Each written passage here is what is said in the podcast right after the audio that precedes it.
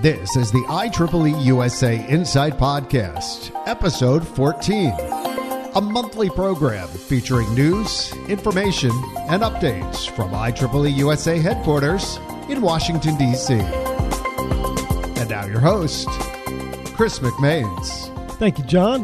Hello, listeners. I appreciate you sharing part of your day with us. Whether you're at home or taking a summer vacation, here's some IEEE USA news for you.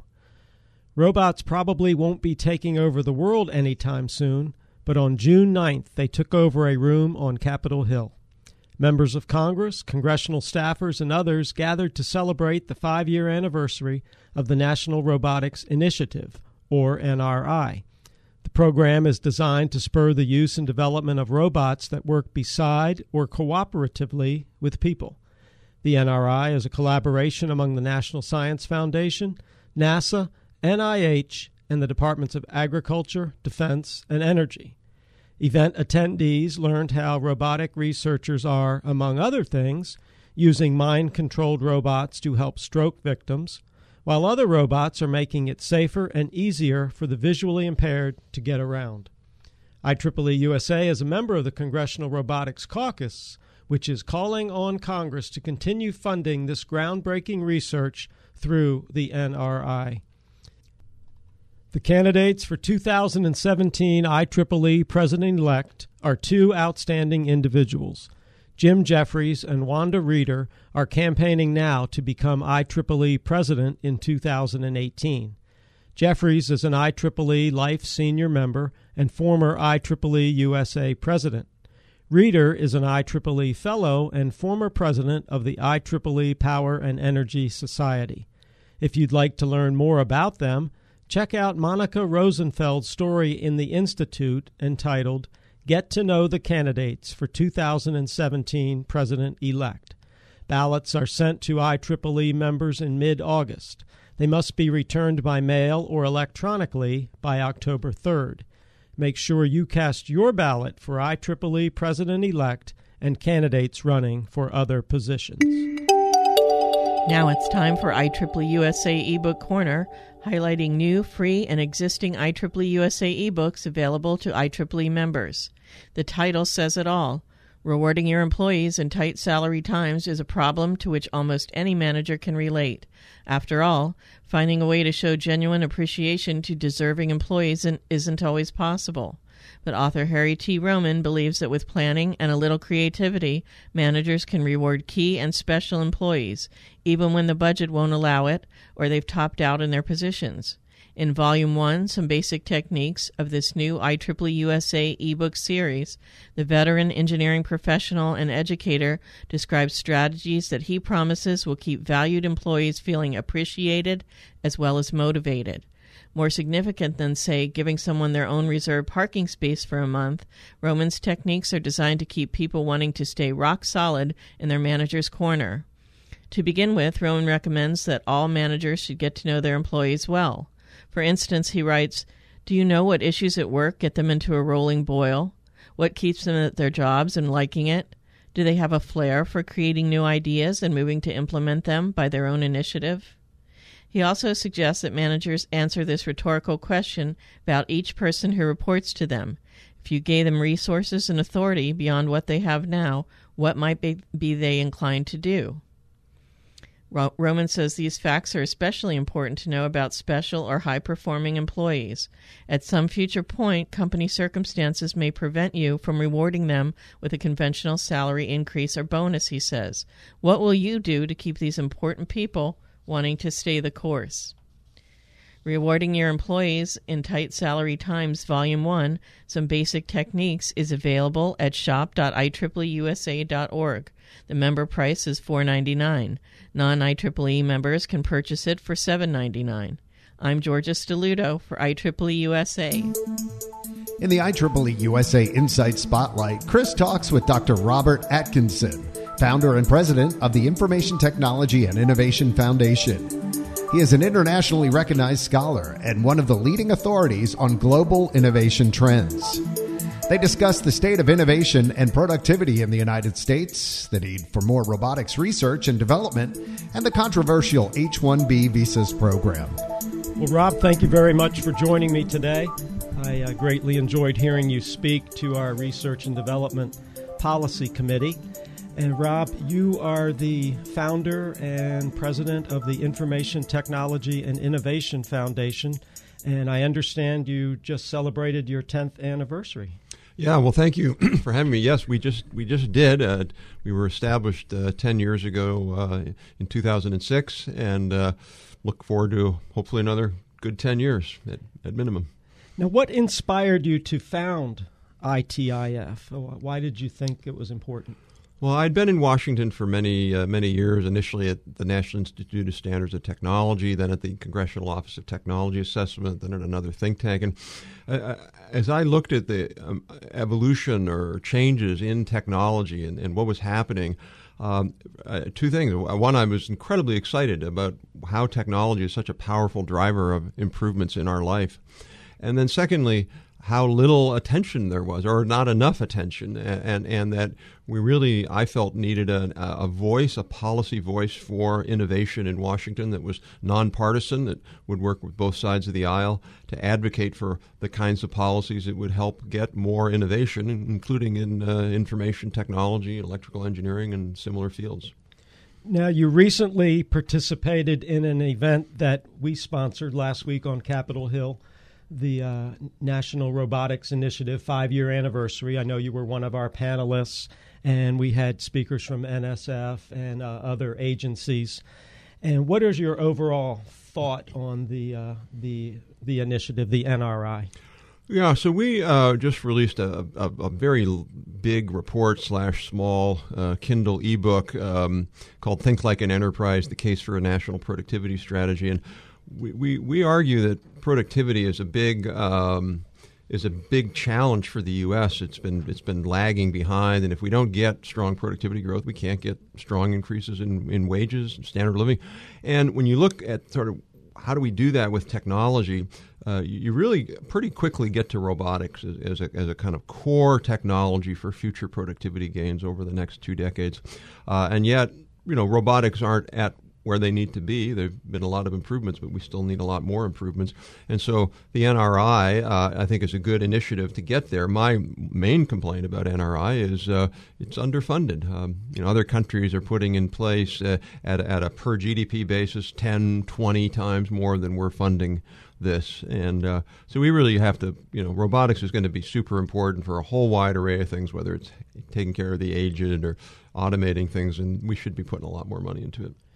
Now, unfortunately, when most people think of robotics, they think of robots replacing them in, in their job or replacing, you know, a lot of jobs in our economy, and a lot of people are very fearful of that. You know, it's interesting. We wrote a re- released a report a couple of years ago called "Robots: Do They Take or Make Jobs?" and, and it's, it, it's unfortunate mythology out there that we should fear robots because of jobs. In fact, the evidence from economics, from both logic, from history, is that higher levels of productivity lead to higher job creation and lower rates of unemployment. And we shouldn't worry about this. Now, what, what we should worry about, if we worry about anything, is that certain individuals may ha- lose a job, and, and we need to do a much better job of helping them transition.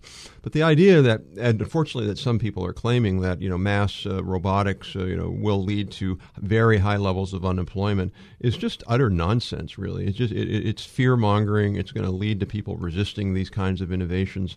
Um, you know, robots are just so important. Uh, if, if we're going to raise our standard of living. Why haven't wages grown much? Well, new report from the Federal Reserve Bank that shows that you know, wages have grown some, somewhat in line with productivity, but productivity has not been growing. So that's why we really shouldn't worry about the job loss question. We should worry about job transitions.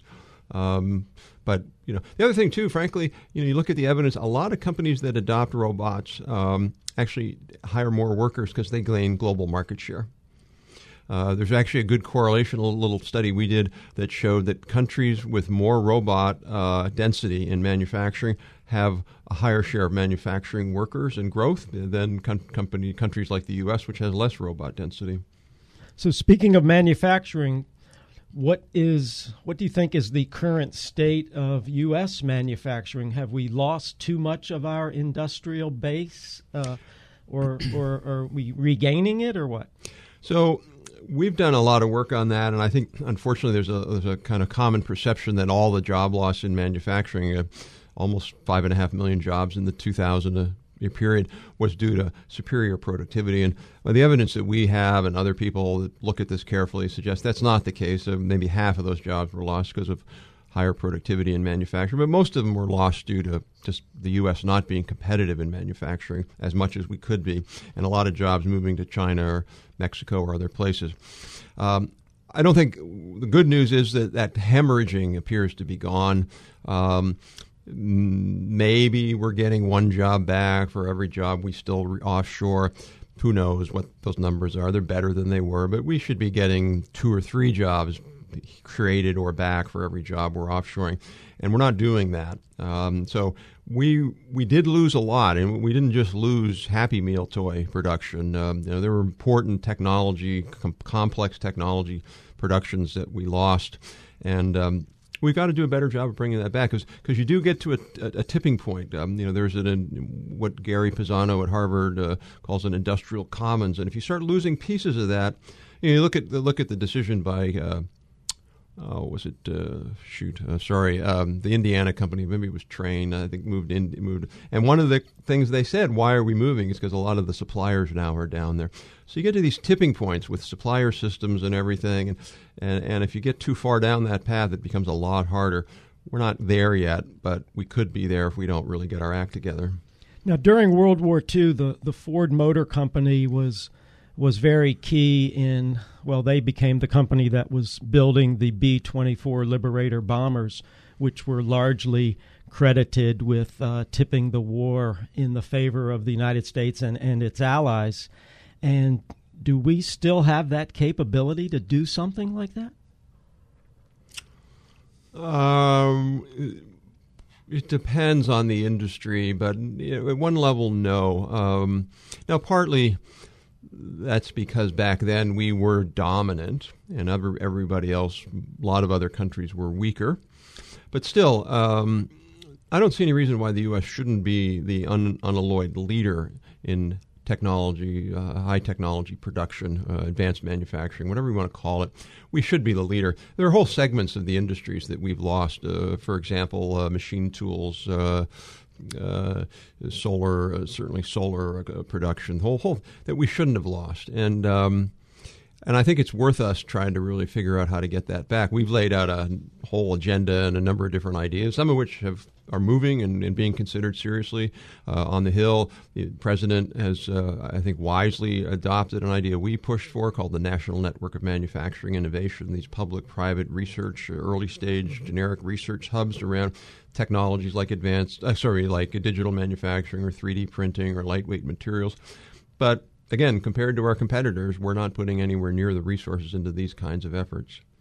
One thing that I think is very admirable about ITIF is that you seem to be pretty uh, down the middle politically. You don't favor one side over the other. And uh, how are you? Uh, how are you able to uh, walk that tightrope? So uh, one of the things we're pretty proud of in the last couple of years, um, the number of times we've been asked to testify before Congress. I, I think the Democrats have invited us uh, pretty much equally as the number as Republicans. So we're not seeing. Uh, it depends on the issue. If, if, we're aligned on an issue, maybe more on the Democratic side, they'll invite us. If it's more on the Republican side, they'll invite us. But look, our view is that these these questions are uh, you know, they're so important that, and each each side of, if you will, the political aisle, first of all, they have some good insights. Uh, Dem- Republicans tend to be a little better on general with you know things like uh, getting a, the right tax code for innovation, uh, making sure we don't overregulate uh, inno- innovators and innovation. Uh, Democrats, again, as a general rule, a little bit better sometimes on public investment in things like R and D and STEM education and things like that. But at the same time, you know, there, there, there, there are people in Congress at our event, 10, 10 year anniversary. We had two great members yesterday uh, Senator Cory Gardner, a Republican from Colorado, Senator Chris Coons, a Democrat from uh, Delaware. And you know, you you talk to you listen to them at our event, which is by the way on itif.org. Um, you would be hard pressed to say if you didn't know which one was a Republican and which one was a Democrat because they're talking about issues that there's a, some consensus on. Mm-hmm. And uh, I think IEEE USA and ITIF have a lot of common agreement, especially as we talked about a little bit earlier robotics, the Internet of Things, uh, promoting U.S. innovation and competitiveness. The one area where we seem to have some disagreement is on the H 1B temporary visas. Uh, you're on record as uh, calling for you know an uh, an increase uh, up to 300,000 whereas now there's a, a limit of 65,000 plus 20,000 for uh, graduates of US universities. And then of course there's an unlimited amount for uh, for research institutions and educational institutions. But I was just wondering what what, what do you really like about the H1B program? Well, actually, I think a better way to look at it is what do we like about uh, you know high skill STEM education, particularly with people with a master's or a PhD? That's really the question. We received a grant from a foundation recently or last year to do a study on what was called the demography of U.S. innovation, where we were able to survey over a thousand engineers and scientists who were involved in triadic patents, uh, who were involved in uh, R&D 100 awards, and we asked them where'd you go to school? Uh, are you a man? Are you a woman? What race are you? Uh, how old are you? And, and where did you grow up? Um, it was fascinating. Uh, mostly men, uh, mostly white men, which is a real problem, I think, a real challenge. Um, but 32% were not born in this country, and 47% uh, their parents were not born in this country. So to us, that means that there's a lot of talent overseas that wants to come here or who are really skilled engineers, computer scientists, biologists, whatever. We should be more open to that. I think one of the challenges with H-1B is it, it, it's uh, it's a tool to do that because the green card tool is so limited, and so I think in a in, in, a place we would agree on, and we've been very active on that, and we should really expand the green card method or uh, avenue. I think when you do that, the pressure to go through the H-1B becomes a lot less. I think we uh, we can find agreement on that for sure. Yeah. Uh, we're advocating for, for more green cards, make it easier for people who, especially people that get their degrees here, if they if they want to stay, we would like to keep their innovative, creative minds here in the United States, creating jobs. Whereas, of course, with the H one B, it's a it's a temporary visa. It's it's tough to get into that queue for the green card, and and you know you're you're you're not a free agent in the market. You're limited. You're beholden to the company that actually holds the visa. Yeah, I, I don't disagree with that. I think that there are some problems about the sort of non-free agent part. Um, and and certainly you know the problem when, when, when somebody's here with a you know getting a, a you know PhD in uh, mechanical engineering or whatever or electrical um, you know we'd love to keep them, I think, as a country. But it's not just that. If they just sort of went off and became an English major somewhere, it's like, okay, no, they go off and use their skills oftentimes in another country to compete against us. And so it's a double win for us if we can keep them. Mm-hmm. Is there anything else you uh, would like to tell us about yourself or about ITIF that you think would be of interest to our listeners?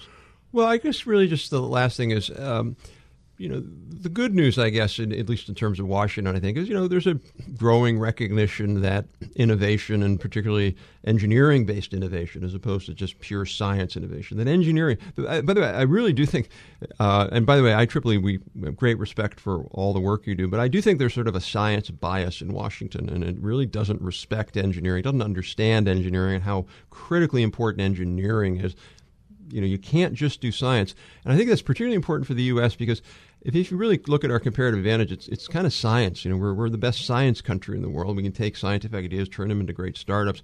There are other countries that are really good at engineering, like Korea, like Germany, increasingly China. You can't be a strong tech con- economy unless you've got great engineering and, and, robust engineering.